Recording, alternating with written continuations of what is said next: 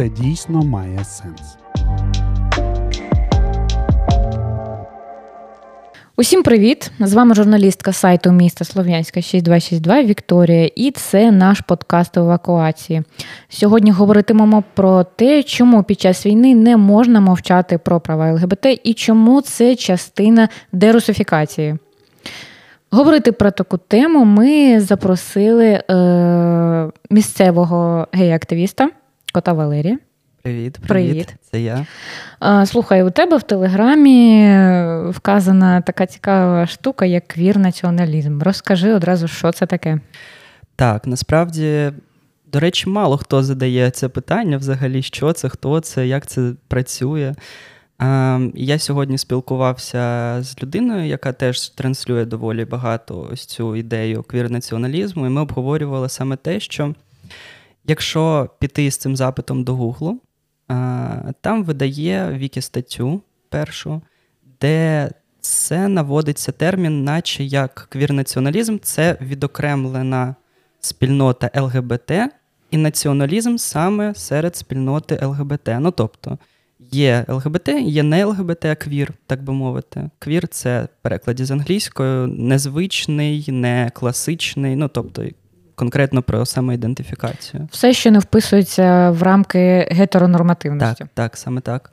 І там це визначення дається як е, ідеологія спрямована конкретно на ЛГБТ. Тобто неважливо, яке громадянство, неважливо, це про культуру ЛГБТ, це про е, інші фактори, які націоналізм власне захищає, на які він працює. Але саме з квір націоналізмом в Україні, з тими головними представниками, які транслюють ці ідеї, не співпадає ця історія, тому що те, що я питав, те, що я для себе дізнавався, коли намагався зрозуміти, хто я, що я, якщо в мене там доволі патріотичні погляди, якщо в мене активна громадянська позиція, і я захищаю права ЛГБТ, хто я і що таке квір-націоналізм, то власне ми прийшли до того, що в Україні квір-націоналізм це не класичне поняття, яке дається за визначенням. Тут е, скоріше це працює як е, двобічна така штука, тобто квір і націоналізм. Тобто ти себе ідентифікуєш як націоналіст в плані патріотичних поглядів, в плані громадянської активної позиції, і як квір, тому що тобі важливо, як відкритій персоні, наприклад, зазначити свою самоідентифікацію. Тобто, Наприклад, як говорять деякі діячі міські голови Івано-Франківська про те, що там гей не може бути патріотом, то власне ось ця е, структура вона призначена для того, щоб ламати цей стереотип про те, що гей не може бути патріотом, лесбійка не може бути патріотом чи трансгендерна людина. Тобто квір-націоналізм це конкретно про націоналізм в Україні від ЛГБТ-спільноти. Тобто одне не виключає іншого. Так, абсолютно точно. Ну мені а, взагалі це формулювання зазначеного посадовця здалося трошки дивним. Бо а, як можна а, розділяти і казати, от, що ця людина не може бути патріотом тільки тому, що вона має якісь е, не такі, як у тебе вподобання. Це дуже сумна історія, тому що цим людям дають право на публічне якесь звернення, вони можуть це транслювати на інших людей.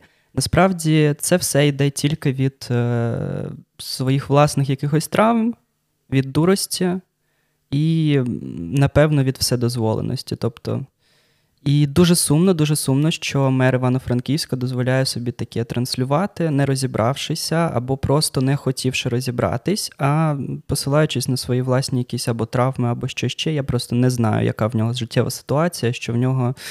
З чого в нього виросла ця гомофобія і чому він вважає, що гей не може бути патріотом? Що мене надихнуло повернутися до цієї теми, бо вже є кілька історій того, як е, представники ЛГБТ пішли воювати або в тероборону, або взагалі на передовій знаходяться. І ну, як вони самі розповідають, вони себе там нормально почувають, тобто і вони не стикаються з таким утисками і ще чимось. Тобто, ну, як показує практика, в принципі, головне говорити, пояснювати, і чим більше це обговорюється, тим менше у людей залишається питань і якихось незрозумілостей там.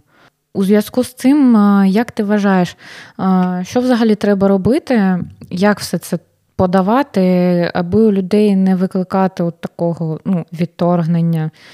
Тут відповідь буде неодностайна. Тобто, це дуже складне, це дуже багатофакторне питання, воно комплексне. І з одного боку, дуже важливо показувати. Просто найголовніше, насправді, що є, це видимість і це проінформованість. Тобто, ми можемо, наприклад, якщо одне без іншого існує, це не буде мати м, якісний якийсь вплив на людей. Якщо буде просто видимість, наприклад, ну є геї, так, є гейти, там про мене знають там багато людей, тра-та-та. Вони не знають, що таке гей, вони не знають, чому це нормально і як це відбувається. Якщо є просто проінформованість, але нема наглядного прикладу, то люди не будуть це ніяк нічим підкріплювати. І ну, це не буде працювати на користь спільноти, наприклад. І от якраз з приводу ЛГБТ військових, це дуже дуже дуже крутий приклад, як от показали окрему спільноту, окрему групу людей, яка зараз інтегрована, яка от знаходиться в. На думку людей чомусь найбільш такому осередку гомофобії чи якоїсь трансфобії, біфобії, чого завгодно. Тобто, все, що не гетеронормативне, вважається там пов'язане з військовим, несумісним. А у нас існує ЛГБТ-військові, окрема спільнота, окремі там загони зі своїми шевронами. Е, на що там дуже пропаганда російська бомбить на своїх телебаченнях. Це Скабєєвої було, я досі це пам'ятаю, господи, це прекрасно. І це так класно, що от, ну, людям кажуть, от головне зараз, головний наратив а, е, гомофобів ярих, які намагаються щось просувати в нашій країні, це Ну, от там, наприклад, та організація, яка там гомофобна, от вони всі на фронті. А де Київ Прайд на фронті, а де там геї на фронті? А от, будь ласка. Ну, ну так. Підіть трішки далі, ніж ті організації, на які ви дивитесь. І, будь ласка, є ЛГБТ військові. Їх з е, кожним днем стає дедалі більше. Це не те, що їх немає, це про те, що вони Більше відкриваються. Так, так. І це теж дуже складний процес бути там і дозволити собі таку розкіш, як відкритися і заявити про себе публічно. Ну, Мені ще здається, що можливо навіть умовно не передовій це трошки простіше, адже е, зараз люди більше стали розуміти, що саме там на війні цінності трошки інші. Там більше важливо, наскільки ти класний професіонал, наскільки ти класний механік, наскільки ти розбираєшся у військовій техніці, наскільки ти можеш там лагодити, наскільки в тебе гарно зі стратегією, все це таке інше. Тобто, а це вже з ким ти там і хто тобі подобається, ну то вже таке. Так, це правда. І мені здається, що це може, точніше, не може, а має інтегруватися взагалі в суспільство. Тобто, люди, людина має оцінювати по твоїх ем, навичках, по твоїх, е, по твоєму професіоналізму, а не по тому, хто тобі подобається, як ти себе ідентифікуєш. І ми до цього дуже-дуже активно йдемо насправді. Ми ще до цього повернемося, але е, тут зараз трошки хотіла е, розказати, з ким ми власне сьогодні ведемо подкаст. Тобто трошки розповісти про нашого гостя. Ти сам з Чернівців, ти е, відкритий гей. Не з Чернівців, е, так? Я взагалі народився у мінську, якщо клопати глибше. Ого! Так, потім я переїхав у Харків, і більшість свого життя я провів у Харкові. І тільки потім в мене почалися. У мене з'явилась можливість кататись і дивитися, де мені краще, де мені комфортніше, в якому місці мені буде приємніше жити. І я спинився якраз в Чернівцях, і тут частково з грудня живу. З грудня 2021 року. Так, так. Наскільки давно ти став відкритим? Коли як цей от момент стався? Публічний камінгаут мій був е, у 17 років. Тобто, після закінчення школи. В мене з'явилися серйозні стосунки, перші, перша любов і так далі. І саме тоді от був публічний камінгаут в інстаграмі, батьки, родичі, всі про це дізналися, і, власне, так, 17 років. А яка була перша реакція оточення? Чесно кажучи, по-перше, більшість, напевно, здогадувались. Тобто, це був просто публічний такий крок для всіх, хто поза межами мого близького кола.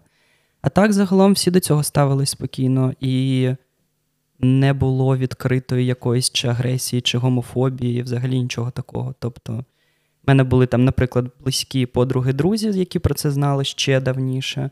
Всі інші сказали: а ну ми здогадувалися, а ну ми, може, так і думали, а ну класно, типу, круто, що ти такий. Там було дуже багато коментів.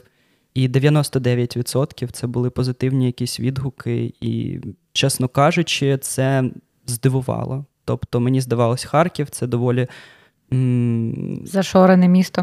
Так, так, доволі таке, як це назвати, закрите, консервативне, плані того, що там є. Мені здається, консерватизм це трошки не туди. Це Насправді, насправді, якщо подивитись на активність е, організацій, на діяльність організацій, наприклад, у Харкові консервативних і тут, то будуть сумні результати. Тому що, що в Харкові та, та, у Харкові це дуже активно просувається, не знаю для чого. Не От, знала. Наприклад, ті ж там ходять про слухи про тих, хто там. Е, на Салтівці, ХТЗ і тра-та-та, і це насправді існує, і ці люди насправді мають місце у суспільстві, їх багато у Харкові. А хто на Салтівці? Дуже хороші хлопці, яким треба себе прийняти і жити далі щасливо. Ну, Ми до цього дійдемо. Для тебе, як для людини, яка вже поїздила, якщо порівняти от, е, у Чернівцях, там на заході України і на сході України, якось відрізняється ось це ставлення? У мене насправді була ціль така, от після того, як я зрозумів, що в мене є можливість кататися, я зрозумів, що чудово було б об'їздити, порівняти, проаналізувати, спостерігати, як працює місто, як працює спільнота в місті, як взагалі із цим в різних містах України, тому що у нас дуже велика країна з дуже різним контингентом, з абсолютно паралельними поглядами і всім таким іншим.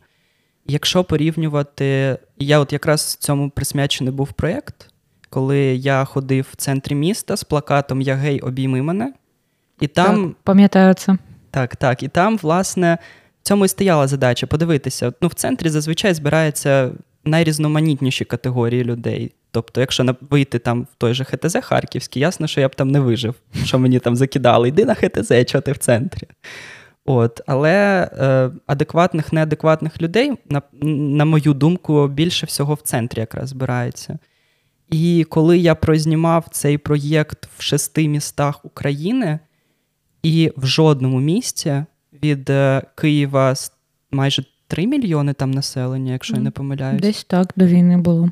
До Чернівців, в якому ледь ледь 300 тисяч, жодного прояву відкритого гомофобії, агресивного чи ще якогось не було. Ну тобто, це якщо глобально казати. Звісно, є свої деталі, є свої нюанси. Захід України все ж таки більш е, релігійний. Так, я це помітила. Тут дуже багато саме от релігійних громад, релігійно-центричних якихось там організацій, тому іншого. Але я б не сказав, що вони якось активно стояли б на заваді цьому. До речі, так щодо релігійності, я сама якось помітила. Е, якщо трошки відійти від теми, е, у мене є ну, такий одяг з різними там принтами, там, з перевернутими хрестами і все таке. Ну, зрозуміло, що це просто якби малюнки. І от у нас на сході я дуже часто отримувала такі зауваження від людей, типу, будеш горіти там все таке. А тут я коли прийшлася, я на диво не побачила у свій бік жодного зауваження, жодного просто. І ну, це було навіть трошки дивно для мене. Так, насправді, конкретно, якщо казати про Чернівці, це те, що я і для себе відслідкував. Тобто тут дуже толерантні люди, і вони дуже це транслюють. Навіть я от ходжу до лекторки, е- яка депутатка в міській раді, вона проводить історичні посиденьки і там бере різні теми. І вона якось, якщо заторкає тему ЛГБТ, вона постійно настільки толерантна, при тому, що людина доросла, людина дуже релігійна, вона настільки круто про це говорить з точки зору того, що вона доросла релігійна людина, що я надихаюсь. Я дійсно дивлюсь на неї і думаю, ого, таке буває. Це і круто. ти частіше і частіше з цим стикаєшся в Чернівцях, і розумієш, що тут насправді от є саме толерантність, бо Чернівці так сформувались, е, що тут було дуже багато національності, тут було румуни, Культур. українці, євреї, поляки. Тобто тут дуже різноманітне була взагалі суспільство було. І тому всі тут виховані на толерантності. Це навіть от по результатах е, цього мого проєкту, коли я ходив з плакатом, на місто, в якому там 280 тисяч, здається, населення, Мене за півгодини підійшло обійняти більш ніж 60 людей. Ну, тобто, це, блін, показник ніфіга собі. Якщо у Харкові за цей час стільки ж, то в Чернівцях яке втричі менше, якщо не в чотири рази, то так. це дійсно показник. Так, може, це дійсно історично сформувалося, і може, це е, якраз е, можна взяти на озброєння щодо того, як формувати у людей ось таку толерантність до всього того, е, що не входить у рамки твого поняття норми. Може, це навіть е, якщо говорити не тільки про сексуальну орієнтацію, а про той же самий зовнішній вигляд. наприклад. Це правда, це правда. От, до речі, я на Київ Прайді побачила нещодавно їх заяву, що гомофобія та трансофобія це Росія. І Особисто мені ця думка імпонує. Я у себе її запостила, там прочитала багато цікавого про себе. От, е, Що ти думаєш щодо цього? Насправді мені ця заява також імпонує, і я її теж намагаюся частіше транслювати через свою творчість, через свою публічну діяльність, тому що, по-перше, вона корисна як для спільноти, так і для взагалі суспільства українського. По-друге, вона аргументована.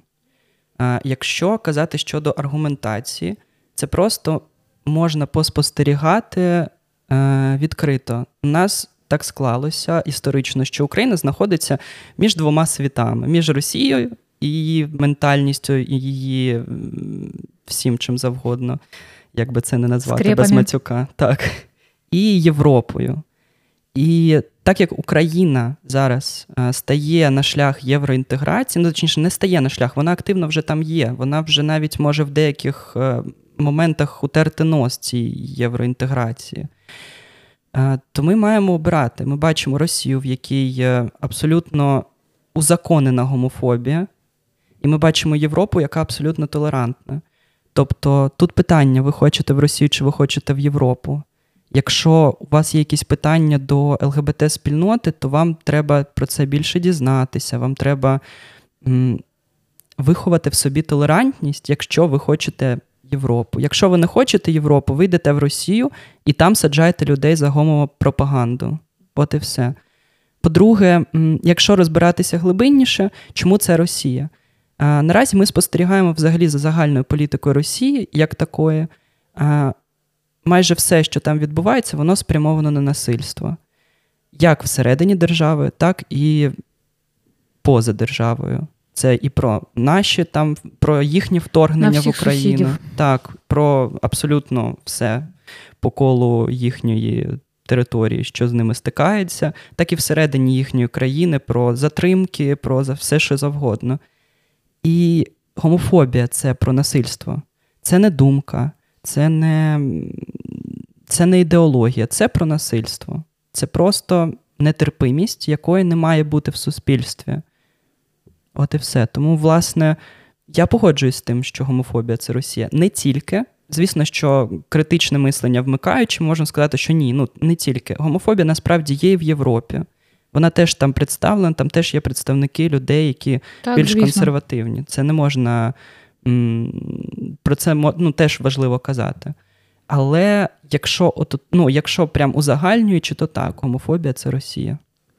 Я ще пам'ятаю, у 2021 році, здається, цей Турчинов зробив там кілька цікавих заяв, і ще декілька посадовців, депутатів Верховної Ради, коли е, просували законопроєкт про ратифікацію 5488? Так, так. Е, це ж був, е, якщо я не помиляюся, один з кроків на шляху до євроінтеграції там і все це таке.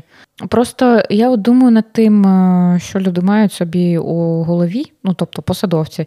Добре, якщо ти там ставишся, якщо ти там не любиш і все таке, це може бути твоя позиція. Але як посадовець, як публічна людина, ти ну, маєш принаймні говорити те, що правильно, і те, що коректно для тієї політики для того курсу, який ви хочете взяти в країні. Це правда, і насправді, от е, мало хто про це говорить, але ми ж нещодавно підписали е, ці бумаги, які потрібні для того, щоб вступити в Євросоюз. І там одна дуже важлива є частина, власне, про права людей ЛГБТ в Україні і про діяльність ЛГБТ-організацій в Україні. І якщо б не було таких організацій, як Київ Прайд, як Харків Прайд, як всі інші прайди в інших містах, е, ми просто не змогли б підписати цей документ. Тобто без цього не було б можливості вступу в Євросоюз, наприклад. І ці чиновники, які дозволяють собі, наприклад, відкрито виражати свою гомофобію, вони працюють не на користь України, на жаль.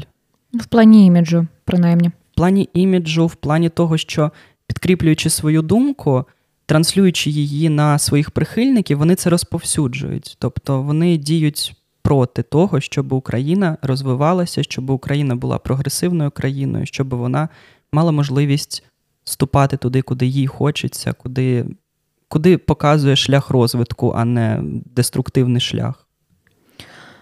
Почула таку думку нещодавно, що під час війни деякі питання якби не на часі, і не кажуть, що не треба там розводити сварки, не треба роз'єднуватися, коли у нас є спільний ворог.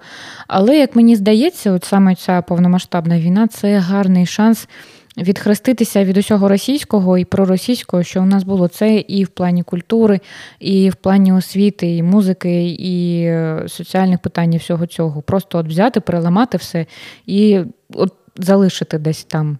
От Як ти гадаєш? Я вважаю, що, по-перше, завжди є категорія людей, яким все завжди не на часі. Переходити на українську зараз не можна не на часі, війна людям складно, до цього неважливо. Тоді у нас 2014 революція, до цього 2004 революція. Тра-та-та-та-та-та. І завжди є люди, які кажуть про те, що щось не на часі. Зараз нам треба дороги будувати, зараз нам треба щось ще змінювати. Але це неправильна думка, на мою думку, це некоректна позиція. Зараз ми не те, що у нас класна можливість, у нас зараз немає вибору. Ми маємо це зробити. Якщо ми цього не зробимо, ми таким чином продовжимо цю війну, ми таким чином е, відстрочимо нашу перемогу, і ми таким чином можемо обезцінитися як нація, тому що ми Україна, тут українська нація. У нас не має бути нічого російського. А коли ще до цього накладається повномасштабне вторгнення і відкрита війна проти нас цієї держави, у нас Це нема вибору. підтверджує те, що а, ми повинні робити те, що вже почали. Так, так. так. Це той шлях, на який ми встали, і ми маємо рухатися, незважаючи на тих людей, які кажуть, що щось не на часі, мова не на часі, Пушкіни не на часі і так далі. Ну, для них не на часі, для інших людей зі здоровим глуздом не на часі. Хоча, якщо казав, якщо згадувати, що там казав Пушкін, не пам'ятаю це його висловлювання, але щось там таке було красномовне, що підтверджує його імперіалістичні вподобання, скажімо так.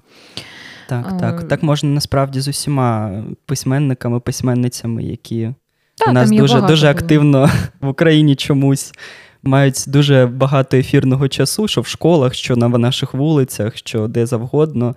Якщо покопатися трошки глибше, то десь та щось можна обов'язково знайти. Е, мені, до речі, завжди, коли ще в школі навчалася, було цікаво. Е, ми ж вчили оці вірші Скажи-ка, дядя від недаром, Москва спалена пожаром, французу одана. Я така сиділа і думала, бляха, ми ж е, в Україні, чому ми повинні це вчити? Яке відношення Москва має до мене? Типу, е, ми з Наполеоном не воювали. І а, ну, нащо взагалі це? Це здорові думки, здорової людини з критичним мисленням. І Це класно, що типу в шкільні часи, наприклад, ти задавалася цим питанням, бо я не задавався. Я був фанатом, я дуже дуже дуже любив. Мене була дуже крута вчителька, якою досі досі спілкуємося. Вона була російською мовою і російської літератури. І я був вихований на російській літературі. Я її читав днями, ночами, там під е, ковдрою. Дуже багато. Преступлення наказання. Всі, Боже, в мене Достоєвський, це був улюблений письменник. Я добре, що спинився, але дуже хотів всі його п'ять основних книжок прочитати. І тут питання в тому, що ти ставиш собі питання, е, чому ми це вчимо, чому я маю це вчити. А далі ти розумієш, що ти не маєш це вчити, але чому ти це вчиш? Це питання, яке яке треба вже ну, задавати на наступному етапі. Тобто, чому ти це вчиш? А тому, що це це інструмент пропаганди, це інструмент от для того, щоб зараз на нас був скоєний напад, для того, щоб нас знищити, для того, щоб нашу українську ідентичність стерти, для того, щоб нам засадити в голову це, для того, щоб нам нав'язати, що це цінніше, це крутіше, це більше нав'язати цю меншу вартість і показати, що ну, відхрещуйтесь від українського, є російське, є супер мега прям вау, які письменники, які насправді, окрім Росії, плюс-мінус, ну, відверто кажучи, і України, не визнаються такими світовими великими діячами. Ну, а в Росії вони возвеличуються ледь не просто божества. Той же Пушкін, він цінний для кого? Він не для світової літератури цінний, він цінний для російської літератури, але чомусь і для української. Так чомусь Толкіна знає весь світ, а того ж Достоєвського, ну там в деяких країнах може хтось і знає. Так, так. І ну, де у нас багато пам'ятників Толкіну, багато пам'ятників, там, я не знаю, Джеку Лондону, Оскару Вайлду і так далі. Ну, їх безліч. Але у нас стоять в кожному місці по пам'ятнику Пушкіна, по пам'ятнику Толстого, там ще Достоєвського десь знайдемо. Хоча я так гадаю, в Україні мільйон толкіністів десь таки не збирається. Можливо, можливо, цілком. Е, я ще пам'ятаю, от в українській мові у школі нам і на літературі розказували, все будували таким чином, щоб показати, що е, українські письменники е, це завжди завжди якась журба, це завжди оцей сум про щось, і це завжди якась там складна доля, і все це таке. Хоча насправді існувало багато чого, але от саме оцей наратив показувався, що там тільки одні страждання, і взагалі воно не варто. Ну, а постав е, собі питання: а чи у нас легка доля? Власне, уся історія України пронизана тим, що у нас ну, дуже складна доля, і, звісно, так, про що писати? Але... Це рефлексія. Письменник це рефлексія. І якщо ти живеш в щасливій країні, то і література така. Але якщо ти живеш в країні, яка постійно знаходиться у стані випробовувань, у стані боротьби за своє все просто існування, то звісно, що і це є. Ну тобто, це не можна сказати, що головне в нашій літературі. Це те, що у нас є, і те, що не можна сказати, що це погано. Це просто так, факт. Але е, тут питання в того, як ти це подаєш. Тобто е, можна розказати, що е, ця, ці твори були створені е, в тих історичних умовах, в яких вони знаходилися, тому що там спочатку була Російська імперія, потім був Радянський Союз, були репресії, розстріли, все це таке. А можна розповісти так, як нам це розповідали, в контексті, що ну в українській літературі тільки нити вміють. Угу, угу. Насправді, напевно, мені пощастило, але у мене була крута вчителька української мови і літератури також, і вона дуже класно транслювала цей предмет. Тобто я був закоханий і в українську літературу також. Тобто, і мене завжди дуже дивувало, що у класі з 30 людей Наприклад, в Харкові це повністю російськомовне місто і дуже близько до кордону з Росією. Наприклад, з 30 людей 15 читають російську літературу і 3 читають українську. І для мене це завжди було дивним, але тоді в мене ще не було свідомості якоїсь розкритої як українця, як взагалі, тому що я сам тоді російською розмовляв, і в мене не було таких в голові наративів. У мене ще дуже-дуже була добре оброблена м, психіка цією пропагандою. Ну так, тут детокс треба робити дуже довго. Цікаво, от е, коли ти саме почав розмовляти українською, наскільки це для тебе складно було? Я насправді конкретно почав десь півроку тому, тобто це було восени минулого року. Чи складно це було? Ні. Це теж такий дуже дивний стереотип, що важко перейти на українську мову. Ні, не важко. Тобто тут просто головне розуміти, що якщо ти помиляєшся, якщо ти робиш помилку, ти не маєш потім півдня через це страждати і думати, блін, який я тупий, що я сказав е, слово російською. Це нормально, це такий процес, тому що неможливо одразу говорити чистою літературною українською мовою, як би цього не хотілося. Так, і це було абсолютно неважко. Тобто, в мене завжди питають: розкажи, а як ти перейшов, а що було складного, а що тобі допомагало? Я завжди питаю, е, ну, кажу, відповідаю на це, що ти просто береш і переходиш. І звісно, що там можна в поміч собі, наприклад, організувати повністю свій простір українською. Тобто ти береш книжечку українською, читаєш, ти береш музику якусь класну українську. У нас дуже багато крутих виконавець, виконавців. Так, згодна. Українською з красивою мовою, і ти все цим наповнюєш, що ти сидів, почитав, наприклад, книжечку, вийшов, послухав музику українською, поспілкувався з людиною, яка говорить українською. Кіно з українським дубляжем знову Кіно ж таки. це, це про культуру. Споживати культурний продукт українською. І це дуже тебе наближає до того уявного ідеалу української мови, розго... ну, типу розмовної. Хоча насправді просто почати спробувати це вже офігеть як класно. Ще дуже допомагає, коли ти перекладаєш на українську а, свої гаджети, це смартфон, ноутбук. Якщо Google перекладеш з Google, там трошки складніше, тобто ти можеш його перекласти у смартфоні, а, і навіть зі синхронізацією він у тебе в ноутбуці може залишитись російською, але це ми потім з цим розберемося з ними. Але от е, я помітила, що після повномасштабного вторгнення усі стали більше намагатися говорити українською. Е, так, Нарешті, ламано. господи, ура! Клас! Так, може трошки незграбно, може е, трошки соромляться люди, особливо люди старшого віку, там за 40 за 50. Але е, так, з одного боку, це приємно, а з іншого боку, боляче від того, якою ціною нам оце це вдалося перевиховання. Що заради цього треба було от. На такі жертви піти. Ну, це Так, коли дуже... кажуть так, коли кажуть про війну, це насправді і про плюси теж. Тобто, вибачте, ніхто, напевно, для України не зробив стільки речей щоб наблизити українців до їх свідомості і національної якоїсь ідентичності, як Путін. Скільки це зробила Росія? Так, так, так атакуючи російськомовні міста. І ну, в мене теж є приклад. У мене, наприклад, е, друг е, найближчий, він взагалі кримський татарин, і він е, жив у Харкові. Тобто, власне, українською в нього взагалі не пахло в просторі, в інфопросторі. Він зараз перейшов на українську, і він зі мною спілкується вже ну, дуже якісною українською, якщо можна оцінювати мову взагалі. Тобто без помилок, без там запинок, без чогось ще. У мене вчителька російської мови і літератури, вона перейшла на українську. Вона сказала: я більше мову викладати не буду. Язик. Тобто це круто, це класно, що це відбулося. Дуже сумно через те, що такою ціною насправді. Але, зрештою, відбулося. Так. Е, І ну, загалом, в принципі, як ти вважаєш, е, що треба зробити, щоб е, після перемоги от е, не збавити ось цей темп переходу, щоб не повернутися, не шукати там е, щось хороше в Росії, там, е, чи не казати, що та от в Росії теж геї і вони теж там страждають, наприклад, від утисків. От, Як от цього не допустити?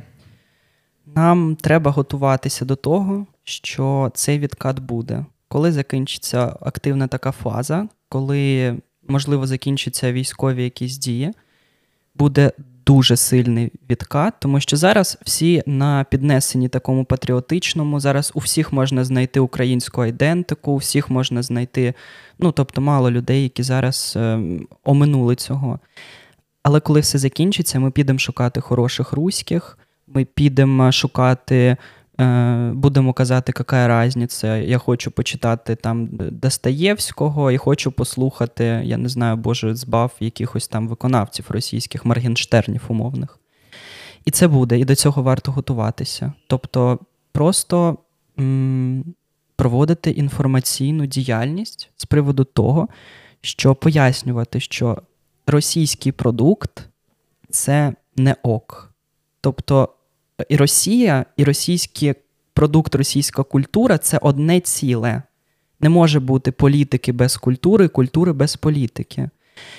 І пояснювати людям, що це про підтримку тих, хто на нас напав. Кожний там прослуханий трек, кожна там прочитана книжка і щось таке, це, зрештою, переходить в монетизацію для держави-агресора іде на податки, а податки йдуть на війну. І якщо буде дуже якісно пророблено, я дуже сподіваюся, що з боку наших, е, нашого державного апарату буде проведена дуже якісна інформаційна кампанія, присвячена цьому, то то буде класно. Я, наприклад, буду старатися це доносити якось і ну, зі свого. Ми так само. Зі, зі своєї башні, так би мовити, і буду намагатися якось ініціювати, щоб від держави був ось цей інструмент е, деросіянізації в Україні. Мені здається, що до цього будуть менше схильні люди, е, які понесли якісь втрати, чи то втратили свою оселю, чи втратили близьких, чи просто ті, хто переніс те, що вони там знаходяться в умовній безпеці, а їх близькі друзі знаходяться десь там е, поблизу лінії вогню, так би мовити. Але е, є відсоток тих, е, хто, в принципі, е, мало зіткнувся з цими жахами, і отут є оця небезпека. Я думаю, що я ж кажу, політика Путіна настільки зіграла в цьому плані нам на руку, що це буде мінімізовано зовсім. Тобто, Хто не залишиться осторонь. Це про те, що найбільше постраждалих людей в Україні це схід російськомовний, це південь російськомовний, і це частково північ теж російськомовна. Уся інша частина України здебільшого українськомовна і антиросійська. А там, де було найближче до кордонів Росії, що теж абсолютно логічно, там більше діяла пропаганда, там більше було роботи з боку Росії. Вони ось цим нападом на ці міста е, розвернули людей на 380 градусів. І це мені здається найбільша їхня поразка в цій війні, тому що ці люди, які е, були ближче до них, вони їх відвернули зовсім. Тому, власне, ми маємо такий е, м, приклад просто вражаючого спротиву цьому. Тобто, у нас ну нема буквально людей, які підтримували б Росію в Україні абсолютно. Тобто, і я думаю, що. Так, він буде цей відкат. Так, будуть люди, які все ще будуть. У мене в дворі живе сім'я, яка приїхала сюди з е, окупованих вже територій, і вони все ще дивляться з Кабєєвих і все ще кажуть, що ну, от же ж в Маріуполь прийшли визволяти. Я думаю, Боже, та що ж з вами? не Серйозно? Так. Мені здається, що просто зараз це вже ну, якось нереально. просто. Мені теж так здається, але зі мною в дворі живуть такі люди, які кажуть, що все можливо. Капець. Ой, повертаючись до культури, е, як тобі здається, чи можливо саме через культурні продукти позбавити людей гомофобії? З приводу питань культури, я вважаю, що це, напевно, головний інструмент впливу на суспільство, і це головний інструмент, який може це суспільство вилікувати від гомофобії. Тому що якщо у нас будуть фільми, наповнені якісною репрезентацією ЛГБТ-спільноти, тобто не стереотипною або не гомофобною, тобто у нас не буде там поганий гей якийсь, який там щось погане зробив, або не буде, я не знаю, нафарбованого чоловіка в колготках, як єдиний приклад. Е, ЛГБТ-спільноти у фільмі, що, власне, транслюють ці ж американські, європейські фільми.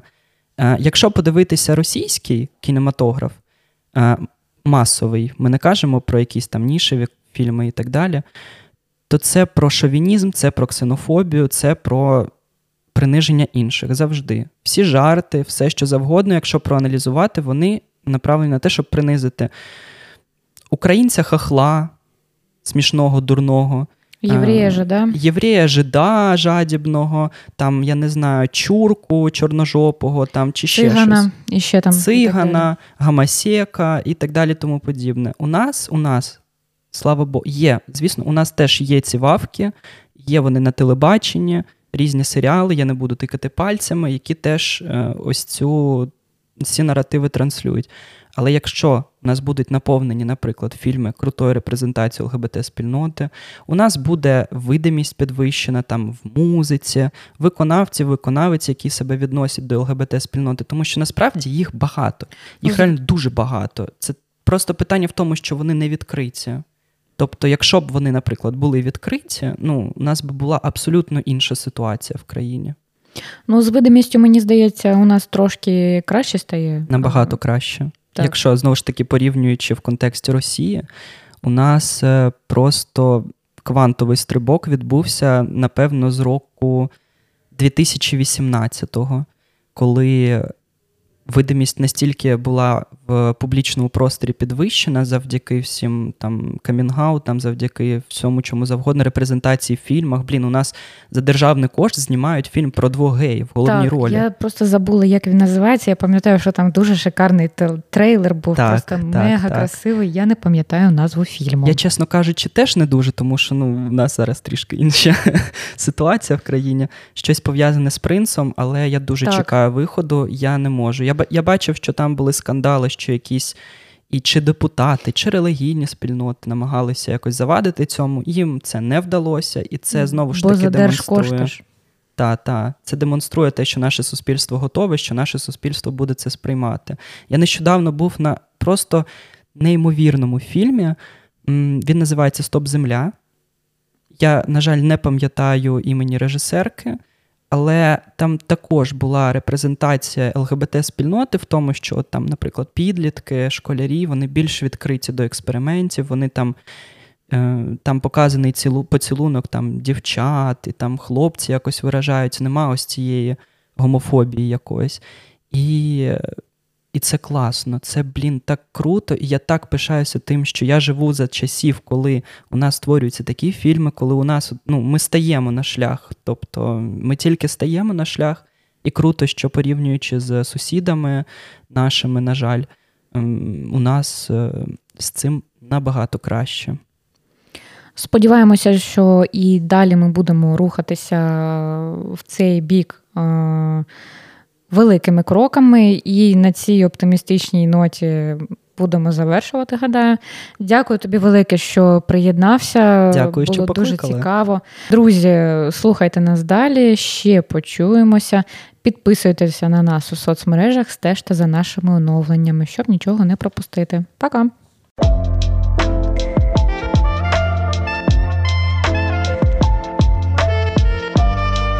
Це дійсно має сенс.